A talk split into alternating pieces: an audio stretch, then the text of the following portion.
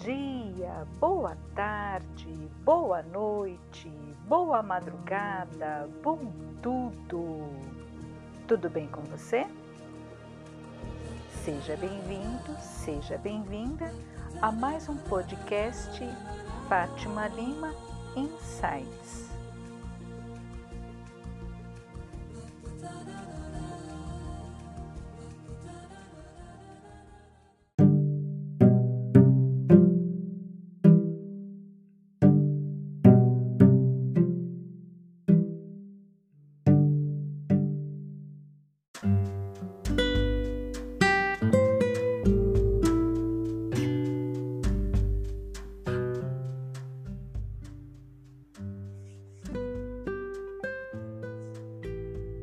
Promessas para o ano novo.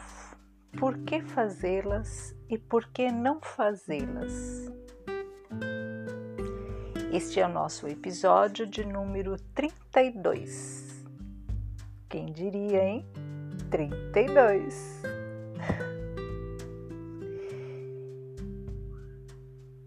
Daí uma resposta que nem o pai Google foi capaz de me dar.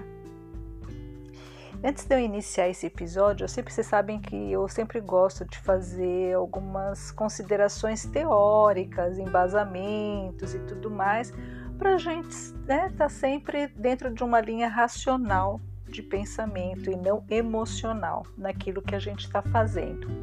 E eu fui perguntar para quem? Para o pai Google, né? Por que a gente faz promessa todo ano? Da onde que surgiu isso, né? Várias formas de fazer uma mesma pergunta para obter uma resposta. E nem o pai Google me soube responder.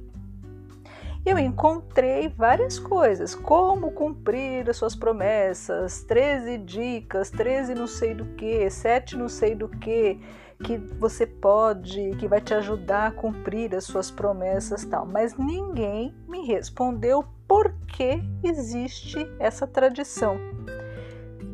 Que para algumas pessoas é obrigação, não é nem tradição, é obrigação de todo final de ano sentar, fazer uma revisão daquilo que ela prometeu, descobrir que ela não cumpriu nada ou 90% daquilo que se propôs a fazer, né, no final do ano anterior, se lastimar, muitas vezes se frustrar, muitas vezes ficar revoltada e cada um com um sentimento negativo, que é o que acontece na grande maioria das vezes.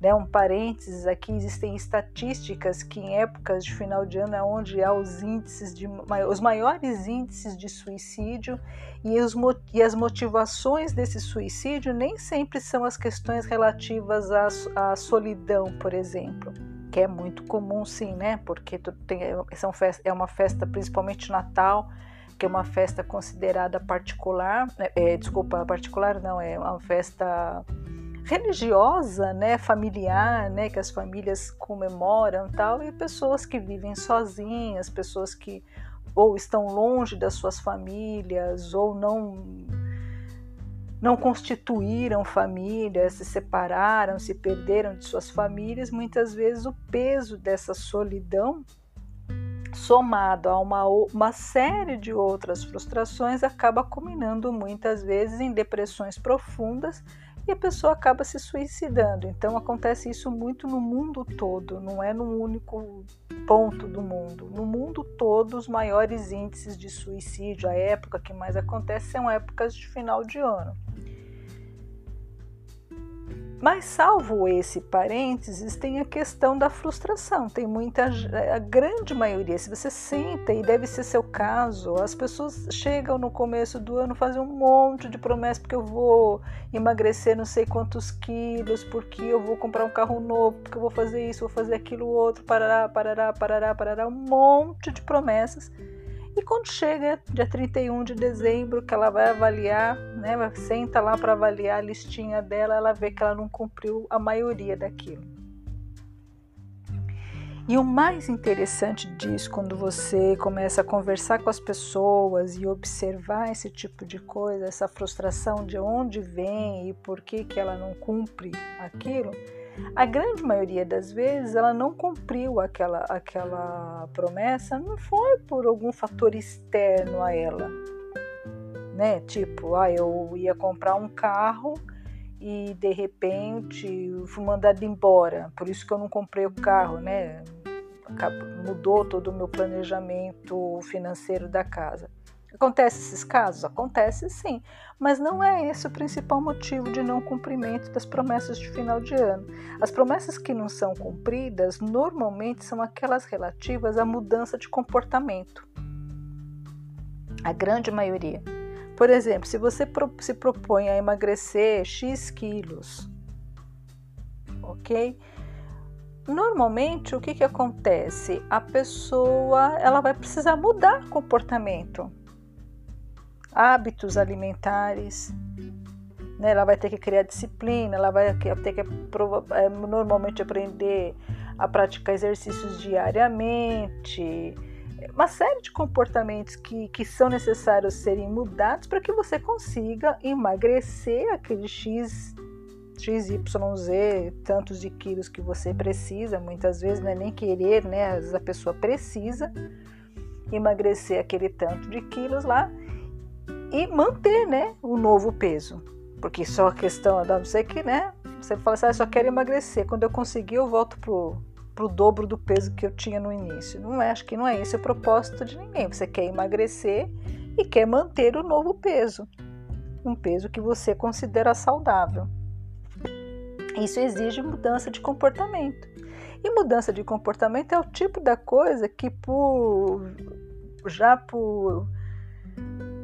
lei interna, o cérebro normalmente resiste, o ego, o cérebro, tudo resiste para que a gente não conquiste. Ele começa a te sabotar para que você não consiga realizar aquilo, porque ele não quer, porque você viveu até hoje, porque é uma da lei da sobrevivência, né? A gente já teve oportunidades em episódios anteriores de conversar sobre o funcionamento do cérebro, né? Sistema límbico, parari, parará, parará, neocórtex, tal.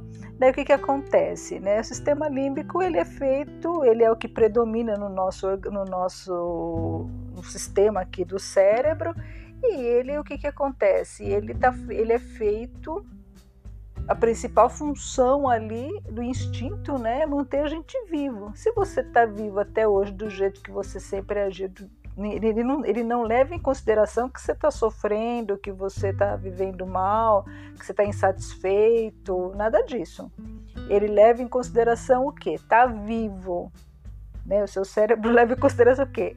Esse corpo, essa máquina, do jeito que ela sempre se comportou, tal, ela está viva. Então é isso que vai manter ela viva, é isso que eu vou manter. Eu vou impedir que ela faça as alterações que ela está querendo fazer no sistema.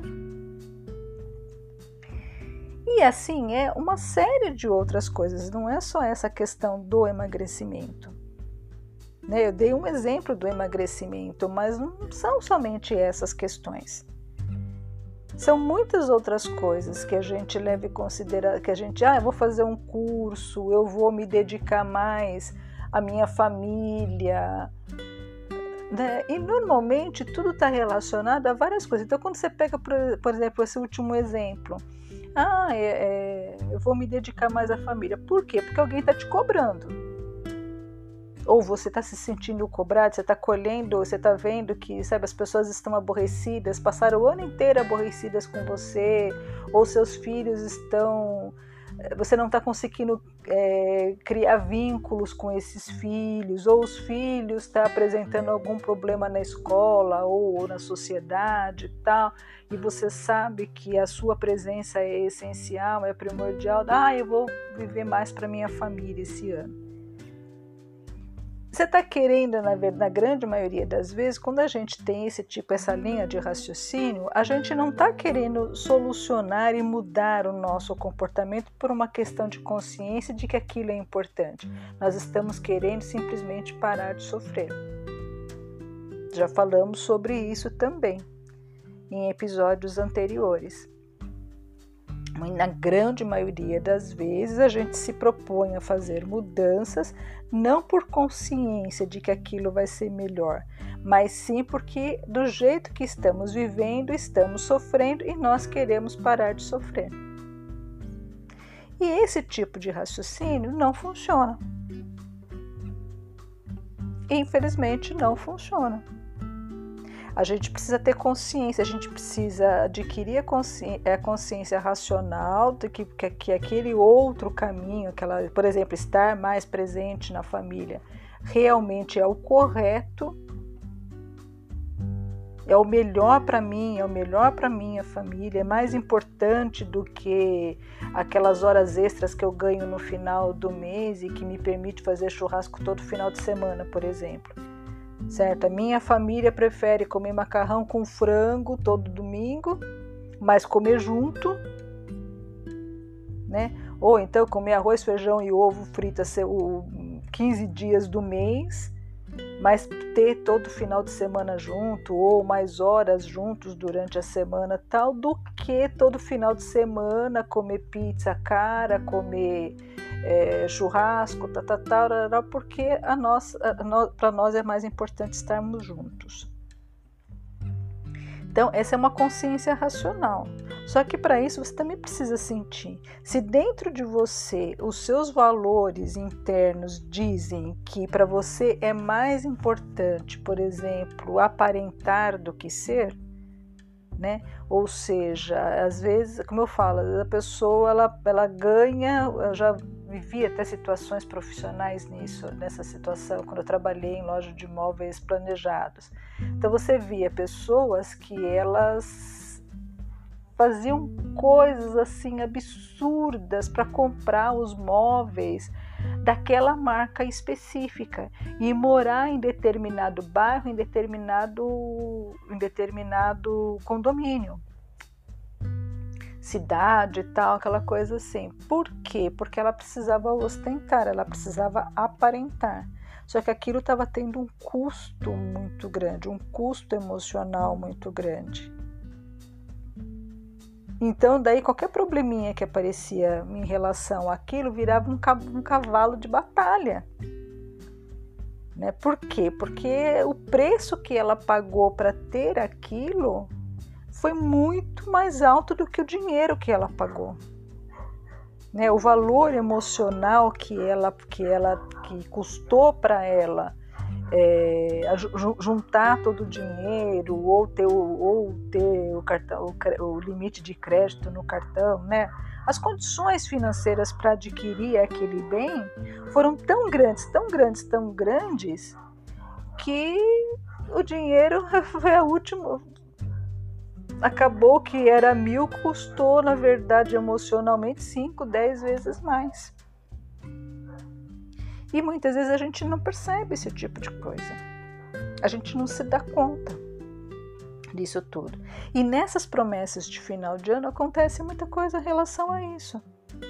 Então a gente se propõe muitas vezes a emagrecer, não porque realmente a gente entenda e perceba e concorde e sinta que precisamos emagrecer, que para nós será melhor termos X tanto de peso. Porque toda mulher tem que emagrecer 2 quilos. Se ela falar que ela está satisfeita, com o peso, com o corpo que ela tem, todo mundo vai ficar olhando para ela, meio esquisita. Ou vai achar que ela não se enxerga, ou vai achar que ela é arrogante, metida besta, mas nunca vai achar alguma coisa boa. Você não pode estar satisfeito com o seu peso, você tem que querer emagrecer. Então, eu quero emagrecer 2 quilinhos. E não é bem assim a realidade das coisas, mas a gente fala porque todo mundo fala. E N coisas que vão acontecendo nesse contexto. Homens, por exemplo, eu estou muito satisfeito com o meu carrinho popular, ele me leva aonde eu quero, tá, mas todos os meus amigos têm carro importado, eu tenho que ter, sabe? Aquela coisa que não é, na verdade, aquilo que o teu coração está pedindo. E como eu disse, tudo aquilo que exige comportamento já cria uma resistência. Mudança de comportamento, né, já cria uma resistência natural no próprio organismo. Por isso que a gente não realiza. Porque a gente não se prepara, a gente vê o fim da coisa, mas não vê o caminho para se chegar até lá.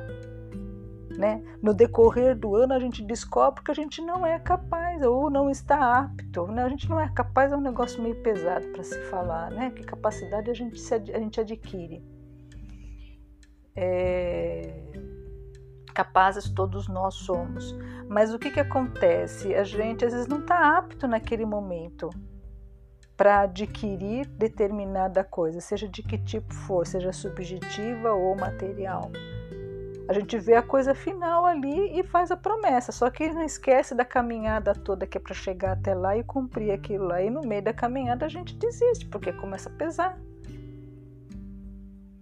A gente se envolve com outras coisas, né? A gente se envolve com outras questões, tal. Então, eu sempre, assim, durante muitos anos, quando eu era mais jovem, eu tinha uma cobrança dentro da família, né?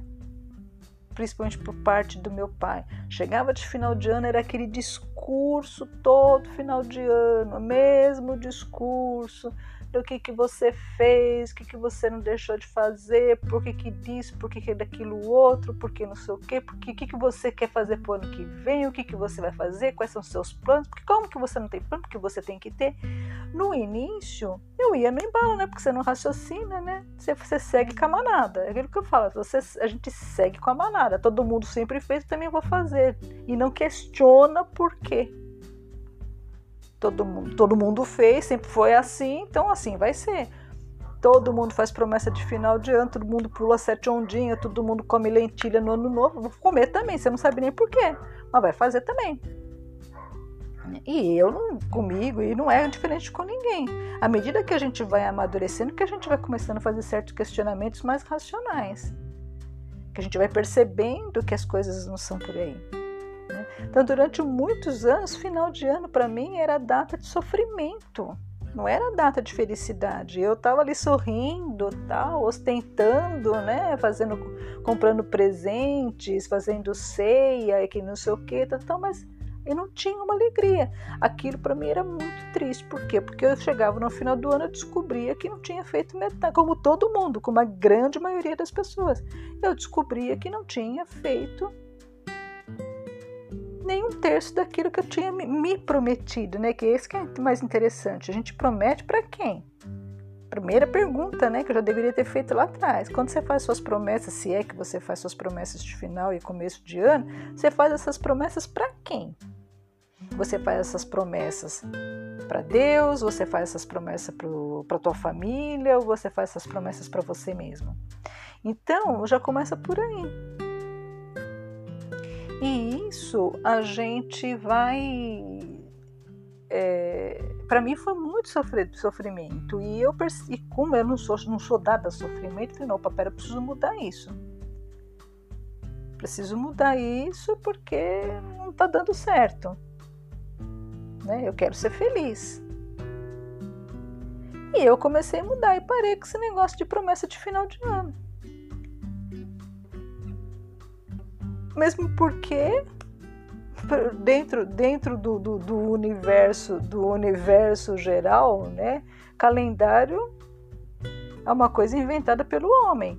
Tanto que nós seguimos o gregoriano, o chinês, tem o calendário chinês, tem o calendário muçulmano, tem o calendário qualquer outro mesmo, tem o calendário muçulmano, tem o calendário chinês, tem o calendário nosso que é o gregoriano, o calendário judaico, e cada ano novo é numa época do ano diferente, né? É uma época do ano diferente, então alguma coisa tá complicado aí.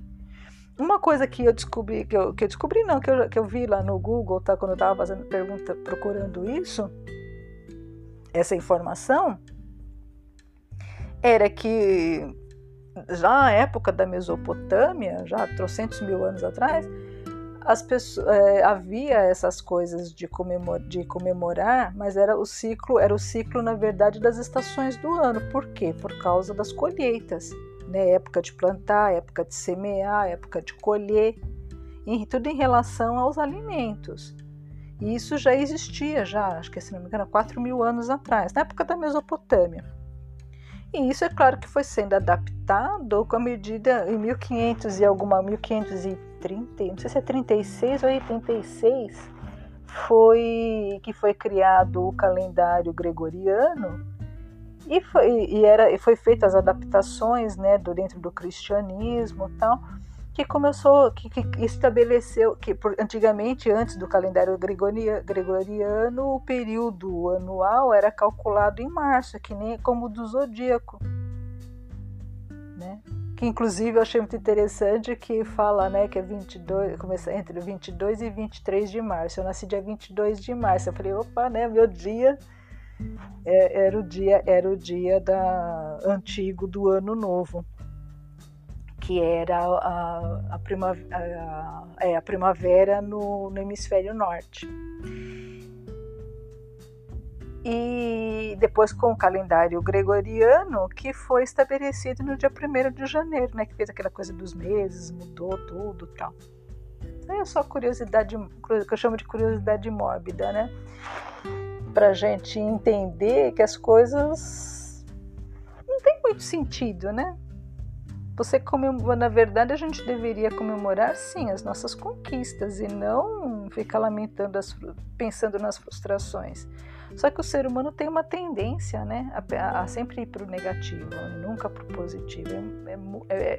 É uma questão de esforço cotidiano a gente pensar sempre positivo. A nossa tendência é sempre ir para o negativo, pensar no que não tem, ao invés de pensar no que tem. Então, nesse primeiro bloco, eu deixo para a gente refletir essa questão. Se você faz promessas de ano novo, por que você faz? E que tipos de promessas você tem feito? Por que não fazer promessas para a sua vida? Por que não estabelecer, já que você quer estabelecer períodos a partir do seu aniversário, que é o teu verdadeiro ano novo?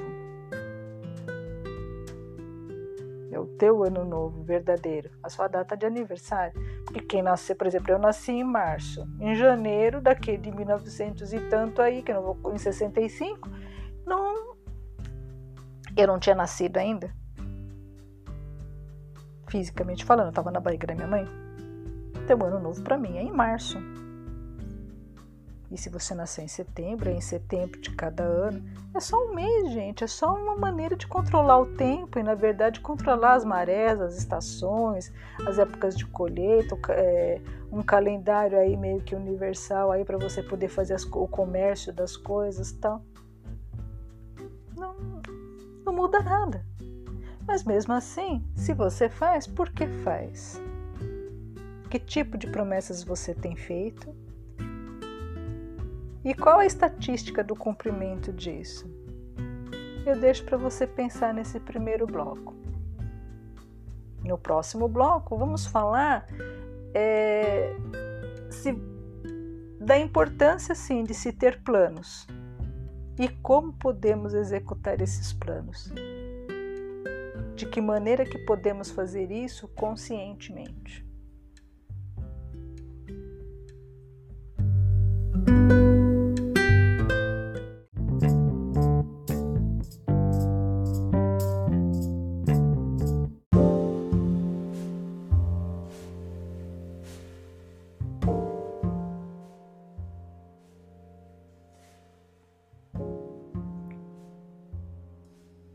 Esse bloco com a seguinte pergunta, dentro das reflexões que a gente fez no bloco anterior: por que os nossos propósitos, os nossos planos, as nossas promessas, os nossos objetivos têm que sempre caber dentro de um bloco de um prazo de 12 meses?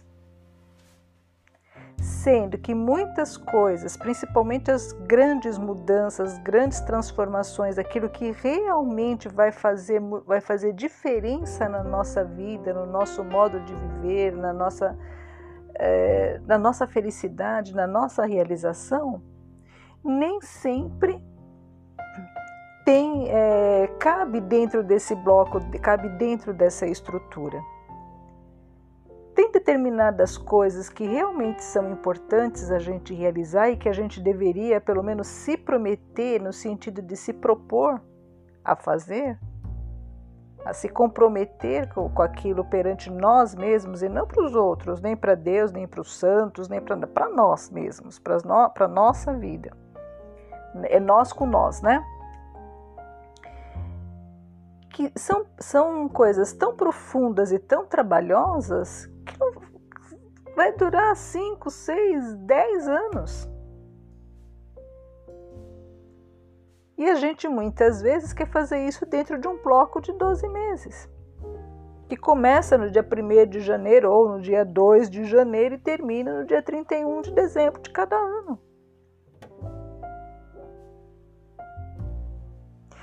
Dizem que para a gente poder se entender, a gente tem que se ouvir, né? Então, quando a gente se... Porque, no caso, eu, conforme eu fui me desenvolvendo na minha fala e nessa reflexão que eu fui me ouvindo, eu fui percebendo isso. Que também uma das grandes coisas, das dificuldades que existem dentro dessas coisas de ficar fazendo promessas para o ano novo, é essa coisa de querer fazer o quadrado caber no redondo, de coisas que exigem um prazo maior de cumprimento, a gente querer que caiba nesse negócio de 12 meses, e daí quando chega lá para o meio do ano, que a gente vai tendo consciência de todo o trabalho que dá, para toda a caminhada, né, que a gente tem para cumprir, às vezes para realizar determinadas coisas que a gente se propôs, a gente desiste, porque não vai dar tempo de no dia 31 de dezembro eu ter cumprido aquilo que eu prometi. Quando, na verdade... E foi aí que eu fiz essa mudança na minha vida, né? Como eu comentei, que quando eu percebi que eu passava todo final de ano frustrada, ao invés de feliz e esperançosa para o ano que iria começar, né? Para o novo período, eu comecei a perceber isso. Que eu poderia, sim, e deveria ter metas, ter objetivos e tal, mas... fazer as coisas passo a passo, ter consciência da caminhada que era para alcançar aquele objetivo, quanto que eu teria que trabalhar para aquilo, né? Para obter aquilo, fosse material ou não, fosse de cunho emocional, de cunho subjetivo, fosse de que tipo de promessa fosse, de objetivo que fosse. Eu precisaria... Qual a caminhada diária para chegar naquilo? Qual a caminhada mensal para chegar naquilo? E por que aquilo tinha que caber dentro de janeiro e dezembro? Não precisava. Eu, de repente, às vezes você tem uma ideia, uma coisa que ela se forma lá no mês de junho. Só que ela, para você cumprir toda aquela ideia e executar todo aquele plano e colher os frutos daquele plano, a semeadura daquela plantação é de, sei lá, 14 meses, 15 meses, 18 meses. Se você ter vindo em junho, você não vai conseguir concluir, você não vai colher em dezembro. E essa falta de racionalidade é que faz com que muitas vezes a gente desista das coisas. E de desistência em desistência, você começa a acreditar que você não é capaz. É nesse sentido que eu falo. Porque, a princípio, quando alguém me escuta, vai sair essa implicância. Né? Eu quero fazer meus planos e deixa eu fazer meus planos. Fátima, você não tem nada a ver com isso. Não, como o meu propósito é trazer uma maior consciência para as pessoas e ajudar as pessoas a transformarem as suas vidas e sofrerem menos, que isso é muito importante, sair dessa zona de sofrimento, dessa condição de sofrimento, de ansiedade, de doenças, de frustração, de depressão, que é o que está assolando o mundo. Para onde você se volta, com quem você conversa, ou a pessoa está vivendo uma situação dessa, ou ela tem alguém na família dela que sofre de transtornos da ansiedade e que está com problema de depressão. Por quê? frustrações emocionais. Depressão é raiva. É raiva acumulada, é raiva não verbalizada, é raiva não administrada. O problema não é a raiva em si, é que não administrou aquela raiva, né? Muitas vezes nem tomou consciência dela. Está sentindo e não sabe que está sentindo.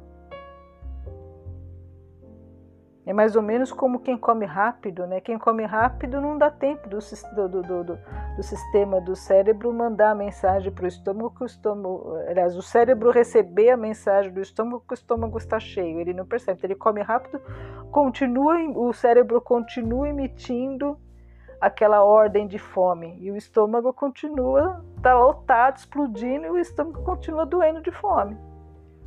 Por isso que a pessoa come a mais. Por quê? Porque ela não fez aquele processo de pensar, aquele processo de deixar as coisas trabalharem por si mesmas, né? Que no caso da alimentação é mastigação, tal, que é para poder o cérebro processar tudo aquilo lá e combinar, os dois conversarem lá, né? O sistema digestivo com o cérebro e ver que você já comeu o suficiente. A gente não está ligado no automático o tempo todo. E quando a gente se torna humano, não é para isso. É para criar junto, né, com Deus. É para ser colaborador. E não para dar trabalho mais para Deus. É para ser colaborador na criação, quando você chegou ao ponto de ser humano. E isso é muito importante. Às vezes, a grande maioria das vezes, as pessoas, quanto mais a gente trabalha com esse tipo de atendimento, com esse tipo de coisa, a gente descobre o quê? As pessoas estão sofrendo e sofrendo muito. Por que que elas estão sofrendo? Porque não param para pensar, não param para raciocinar, anda ligado no automático, não existe diferença. Às vezes, um gato pensa mais do que um ser humano. Às vezes um gato é mais esperto do que muito ser humano. E o meu propósito é mostrar que existe a possibilidade da gente modificar isso. Baseado em quê? Em muito estudo e muito das minhas experiências, dos meus testes. Quando eu fiz essa transformação na minha vida, que eu parei de entrar no automático, do embalo das verdades dos outros, de que eu tinha que todo final de ano fazer promessa para o ano seguinte, muita coisa começou a mudar na minha vida. Muita coisa mesmo, e mudou no sentido positivo. E eu vou te falar uma coisa, Fátima, você não tem propósito? Claro que eu tenho. Eu tenho propósito, eu tenho uma missão a cumprir, eu tenho vontades, eu tenho desejos, eu tenho sonhos. Mas para tudo isso é necessário planejamento, e um planejamento coerente e consciente.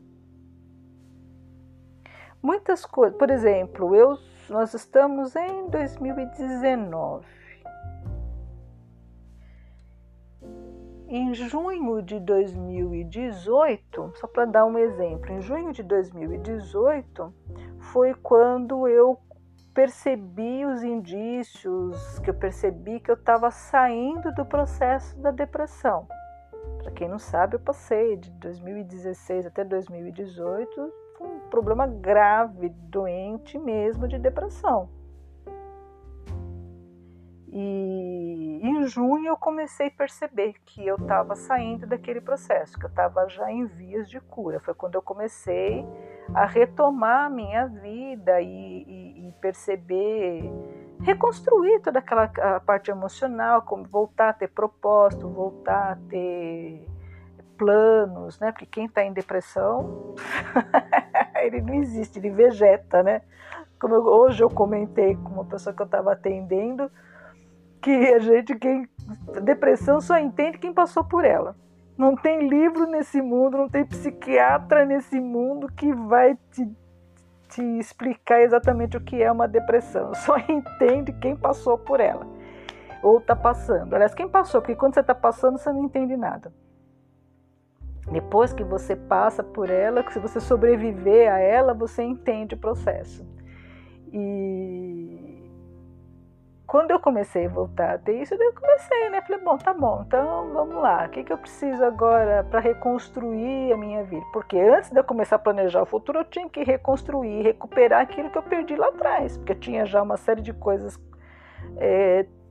construídas, eu já tinha uma série de coisas que desestruturaram-se no processo da doença da depressão. Então eu tinha que primeiro recuperar, você percebe o raciocínio? Eu tinha que primeiro, não adiantava eu fazer planos para frente se eu não conseguia recuperar nem o que estava lá por trás e que era necessário. Não eram coisas que eu podia deixar para trás.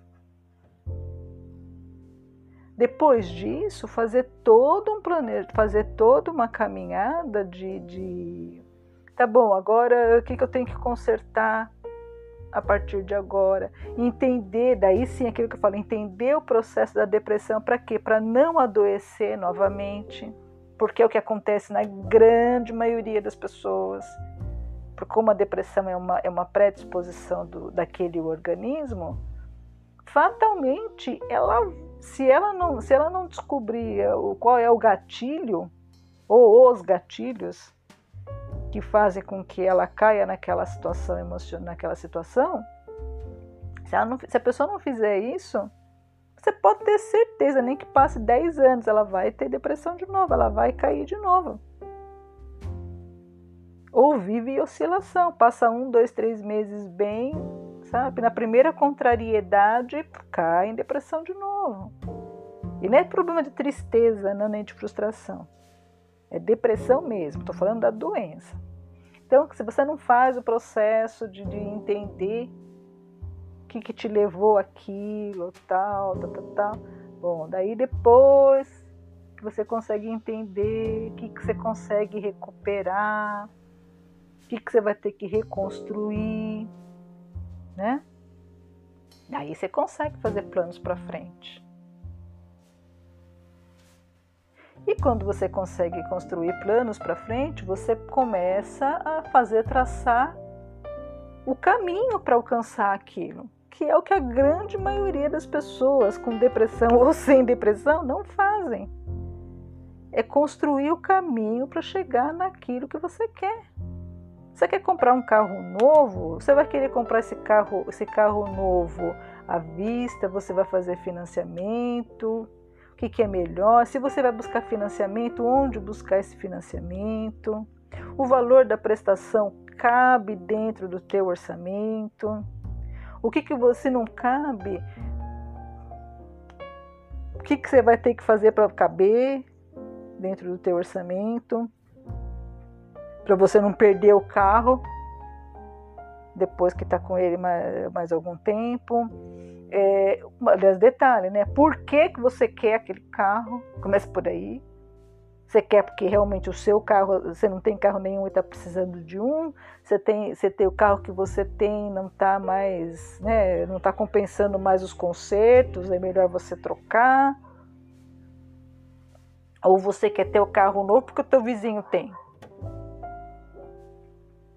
Porque alguém falou que o teu carro não está com nada, sei lá eu. Sabe? Porque às vezes você se depara com pessoas que elas vivem, toda a vida dela é construída em torno do que os outros pensam, do que os outros fazem. A vida da pessoa é construída toda em torno disso. Muita gente vive dessa forma, não é uma, não é duas, não. Muita gente vive em torno disso. Do outro, do mundo exterior, de tudo, né? De tudo. Então, morreu um ator, morreu um artista, a pessoa começa a chorar, fica triste, fica chorosa, passa o dia inteiro chorando, nem conhecia a pessoa.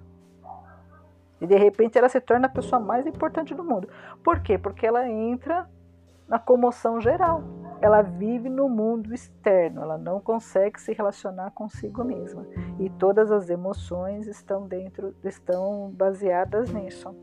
Não no que ela realmente sente, naquilo que ela é, naquilo que é relativo a ela, e sim no que é relativo aos outros. Então, essa caminhada que a gente precisa traçar, o problema em si não são as promessas. O problema é a falta de coerência né, para ser mais objetivo, o problema é a falta de coerência, de não parar para pensar, primeiro, do porquê que tem que caber no prazo de 12 meses, sendo que tem que a semeadura de determinadas coisas, ela é maior ou menor. Ou, por exemplo, quando eu em junho de 2018, quando as coisas começaram a clarear para mim, que eu tomei determinadas decisões, por que eu tinha que esperar até dezembro de 2018 para poder botar as coisas em prática, para poder realizar de janeiro de 2019 até dezembro de 2019? Tem gente que faz isso. Não, eu decidi agora, eu percebi agora, é agora que eu vou começar a trabalhar. E o mais interessante disso é que quando você para agir, você passa a agir, né? Passa a agir dessa forma mais prática, mais coerente, mais racional, às vezes você com a prática, com os estudos, tal, pesquisa, isso aqui, você traça uma caminhada para realizar determinadas coisas e você sabe que aquela caminhada vai levar tanto tempo. E você faz uma programação.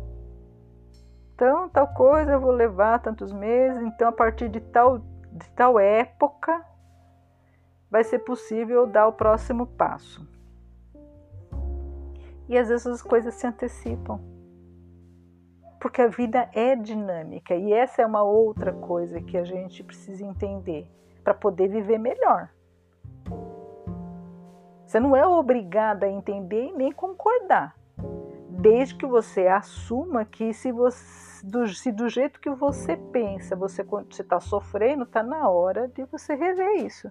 A menos que você goste de sofrer.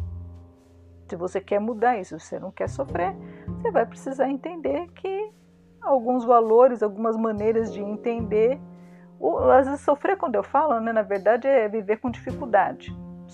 Sofrer que eu falo nesse sentido, nem sempre é ficar chorando, é viver com dificuldade, é conquistar as coisas com dificuldade. E uma das coisas que eu aprendi é que a gente não tem controle sobre tudo. Não temos controle sobre nada, na verdade. A gente não é dono de nada, a gente não tem controle de nada. Nem sobre o próprio intestino. Eu sempre gosto de lembrar pessoas muito controladoras a respeito disso. Como é que você quer controlar o mundo? Como é que você quer controlar a vida? Como é que você quer controlar os outros? Se no primeiro piriri, quem manda em você é o intestino. Né? Então, é a primeira coisa que a gente precisa lembrar. Disso. A gente não manda em nada, a gente não controla nada, a gente está ali só administrando, só observando, né? A gente tem que ser o observador. Na física quântica fala muito sobre isso. Seja o observador. E a partir dessa questão do posicionamento de observador, a gente vai lá e realiza as coisas. A gente se movimenta, né, de acordo, em harmonia, dentro do fluxo do universo, porque o universo é que sabe das coisas. E esse ano aconteceu muito isso comigo. Tinha coisas que eu tinha no meu planejamento, no meu cronograma, eu só ia conseguir começar a fazer a partir de 2020. Eu falei assim, quando chegar em 2020 eu já vou estar fazendo tal coisa. E começou esse mês. Eu aproveitei a oportunidade. Por que eu vou esperar até janeiro de 2020? Sendo que a coisa veio agora, a oportunidade veio agora. Estou tocando o barco, estou fazendo, o cronograma adiantou. Mas isso tudo você consegue quando você começa a viver com mais leveza. Então a proposta que eu deixo para agora, esse final de ano, não se frustre pelo que você não realizou. Procure concentrar o seu pensamento naquilo que você conseguiu realizar. E você pode ter certeza, você realizou muitas coisas. Tenho certeza absoluta que você realizou muitas coisas, você teve várias oportunidades, muita coisa foi boa, foi benéfico na tua vida, nesse teu ano. Né? Não se apegue no que você não fez, Que é verdade, você não fez um monte de coisa, mas você fez um monte de coisa. Então se apegue naquilo que você fez. Desfrute dessas experiências, desfrute dessas conquistas, mesmo que elas não sejam materiais e mesmo que elas não sejam demonstráveis para os outros. Porque você pode ter certeza, tudo que você conquistou materialmente vem um vento e leva. Aquilo que você conquistou espiritualmente, aquilo que você conquistou emocionalmente, psicologicamente, isso ninguém vai tirar de você. Não tira. É seu. Essas são as suas verdadeiras conquistas. Na tua reflexão de final de ano, pensa nisso. Se de repente, ainda assim, pela tua conduta, pelos teus hábitos, você percebeu que você realmente, você não modificou em nada, você continuou com os mesmos conflitos internos e de relações no seu trabalho, na sua família, iguais eram o ano passado, ano retrasado e anterior,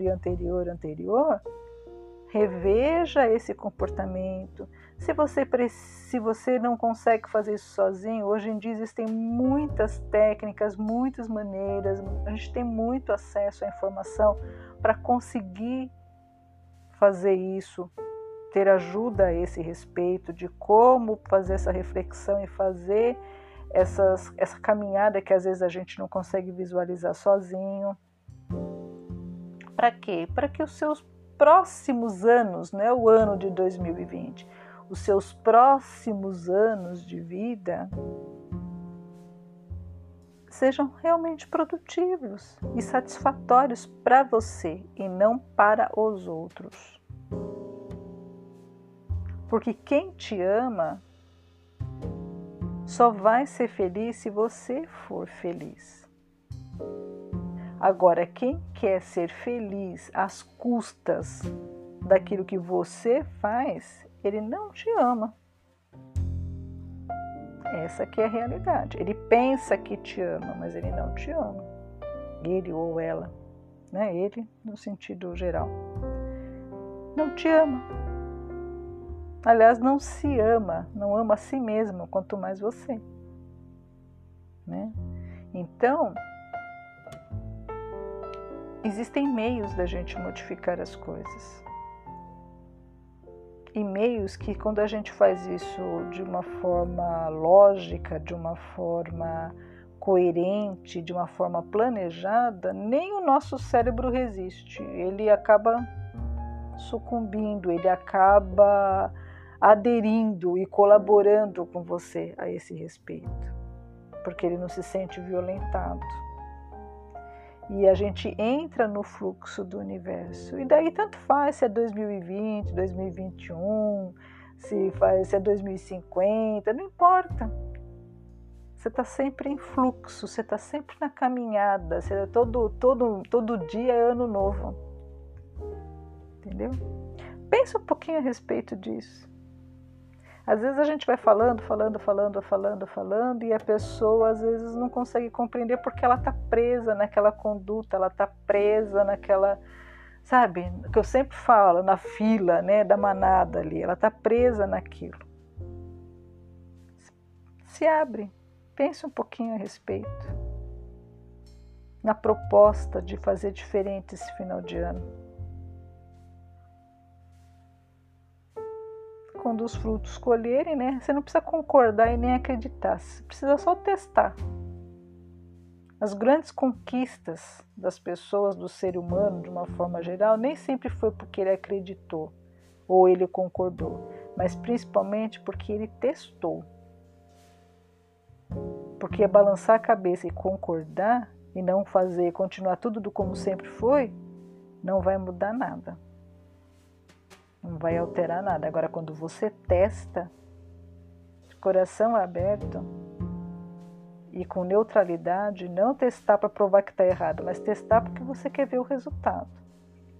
Normalmente dá certo. E a mudança vem. Vem e vem bonito e vem para o melhor. Então, pensa nisso. Bom, querendo, entre em contato. e fala o que você pensou a respeito. Eu vou adorar te ouvir. Eu amo ouvir as pessoas e o retorno das pessoas. Amo, mesmo que às vezes não seja para endossar o que eu falei. Aliás, até eu prefiro que discorde, que daí dá margem para eu aprender mais com aquela pessoa e buscar mais embasamento, se for o caso. Ou até mudar a minha maneira de pensar. Eu só posso te dizer o seguinte: enquanto eu segui com a manada, a minha vida não foi fácil. A minha vida começou a facilitar, começou a mudar, começou a se alterar para melhor, de uma forma mais leve, quando eu saí da fila. Quando eu saí da fila, apesar de toda a resistência, apesar de toda a indisposição que causou, né, na maioria das pessoas que estavam presas àquela fila, para mim foi muito melhor. Quem sabe não funcione com você também. Tenha um bom final de semana e até o próximo episódio.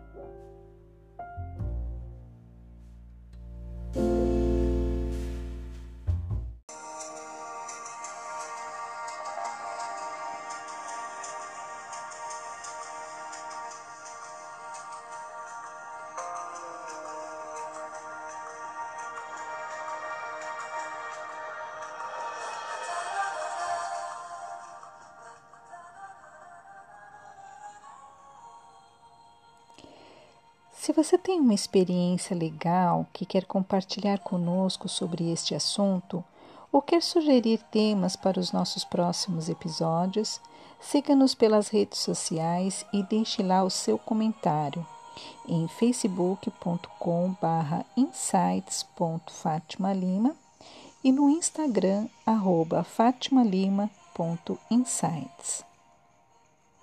E se gostou, compartilhe. Todo sábado tem um novo episódio aguardando você. Insights. A nossa bandeira é a liberdade de ser quem somos. Tenham todos um bom final de semana, muita luz e paz.